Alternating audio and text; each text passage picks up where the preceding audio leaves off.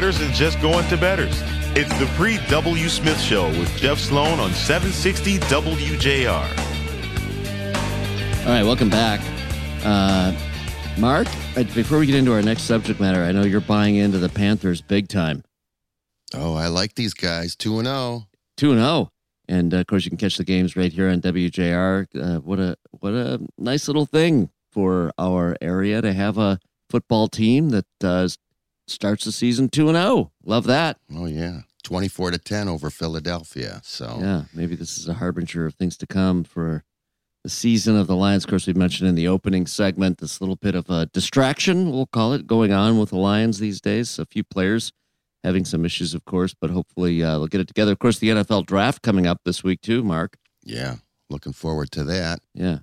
Right. And Kristin, while you may not follow it as closely, it's actually a pretty cool thing to watch. You know, if you watch the draft, it's uh they've made it into kind of an event. And of course it's gonna be here in Detroit next year, which is a really cool thing. The NFL bringing its draft here to Detroit. And it's quite an event to see these young men. They've worked their whole lives to get to this point. This is the big dream, and it's kind of their uh, their payoff, or certainly the start, the genesis of their payoff for all the hard work they put in, and uh, you know to get drafted by an NFL team and and to be part of the the big show. Right. I think Kristin's on it more than we think. Really? Have you watched it, Kristin? Um, well, no, Yeah, no, right, I've never right. watched it. But Yeah. no, I, I take that back. I've never watched it in totality. However, you know, when they show like the highlight reel, I've seen that, and it is pretty emotional. It's exciting. It is exciting to watch these kids. I mean, really, at that Right, point, they're still right. Kids. They're Right. either you know just coming out of college or they're leaving college early to go into the draft, That's and it is exactly right. exciting. I mean. I mean, And their families deal. and oh my You know- gosh, their families are jumping. Oh, it's so cute. Yeah. Right. Yeah. Uh, you got to remember, a lot of these kids were given the old talk by a parent early on: get a get a real job. You know, you're not. no one makes it to the NFL. Only have, and here are these kids. You know, look back at their mom and dad on that day when they're all so emotional. The kid gets drafted, and I told Yeah. you so. Yeah. know? No, it's Uh, it's fun to see hard work like that Absolutely, paying off in a real way. Paying off. absolutely, it is. And of course, uh, for those of us who don't quite make it to the NFL, just miss. Uh, Uh, They go to the Yes. Panthers. Very well, they go to the Panthers. Some of us, though, start businesses and uh, become entrepreneurs, lead businesses of our own. In fact, many NFL players go on to lead successful businesses of their own. Becoming an entrepreneur is something that provides uh, satisfaction in so many ways, but it's also challenging in so many ways. Now, whether you're an entrepreneur running a business or you're working for a hard driving business, whatever it may be, we all deal with this issue and we've all heard it of trying to create a, a reasonable, we'll call it a reasonable level of work life balance. it's Right? kind of it seems ridiculous, honestly, for an entrepreneur to say, "Oh, I'm trying to no, no, achieve that- work-life balance." As somebody that works for an Mhm. entrepreneur, okay, I, I'm listening. I want to hear. Okay, okay. All right. Now listen. We're going to give some tips. There's a new book that uh, kind of summarizes all of this and we'll we'll we'll get to that in a second. You know, I do want to give my own kind of perspective on this though. Aside from, you know, how to achieve it, if you're struggling with trying to find that work-life balance, putting in too many hours, not spending enough time with your family, not getting enough of the life side of it because you're doing too much of the work side of it. Well, here's my perspective on it. You know, there's an old adage that we've heard many times. We hear entrepreneurs talk about it. I tell people this all the time. We've talked about it on the show. If you love what you do, if you really love what you do, as the saying goes, you never really work a day in your life.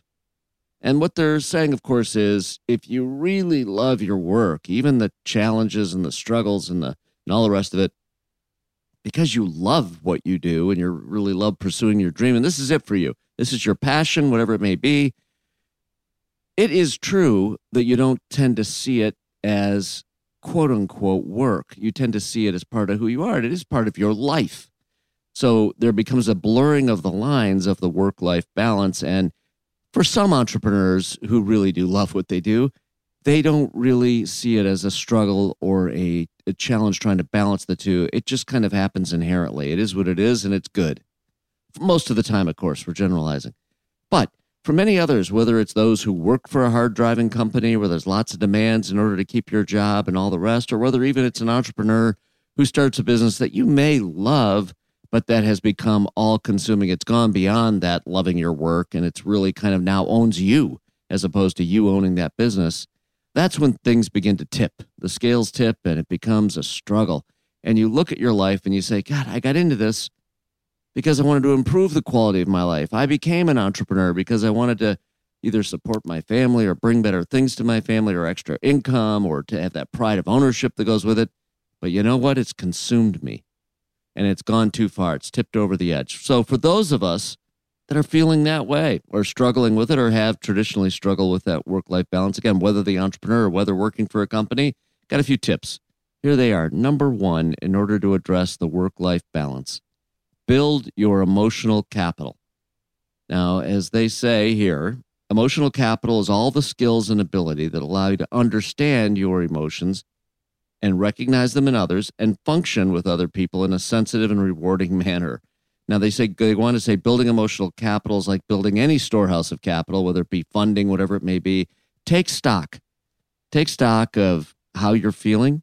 Take stock of what's making you feel less than good about it and so on. Figure out your state of emotional capital. That's number one. Number two, practice small habits for your health. Take time to get up, move around, reset, if you will. Get up, go for a walk. Don't get stuck sitting. Don't get stuck, period, doing anything. And certainly address your mental health along the way, as well as your physical health. That's number two. Number three, be present. Be present. Don't constantly look down the road. Don't constantly think about where you're going or where you have to go. Think about where you are now and think about the good things happening in your life at this time. So some of this isn't just the rea- you know what you see is the reality of it. Some of it's the perception of the reality of it. You can shift your perception by taking stock and being present. And number 4, make sure you delegate.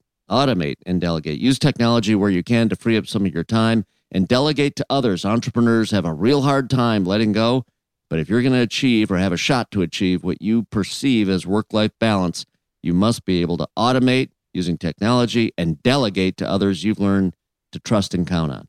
If you can do those things, this author says you're on your way. That being Clayton Mask. He's an entrepreneur, leadership network uh, leader, teacher, coach, etc. Uh, he's brought these tips to us. And we've got more great content ahead. Once you get that organized, uh, make sure you take stock and be present in the moment. Listening to the Paul W. Show next. Ann, I know we just have a, a, little bit of time, but what do we have to look forward to? It's good to have you back, by the way, Ann. Good morning. Well, thank you. Good morning, Jeff and Kristin and Mark. You know, you started the segment talking about the Michigan Panthers. I've got Sean here. We've got a winning team. This yeah. is exciting. And it's outstanding. They're getting uh, great defensive efforts. Last week it was the passing game. Yesterday it was the rushing game. Looks like a complete team so far as they improved to 2 0. We're going to really talk about that this guys. morning, you guys. Yes, yes. Love it. Yes. Happy Monday. Happy Monday. All right. We'll be tuning in right here at WJR, the Paul W. Show, coming up next.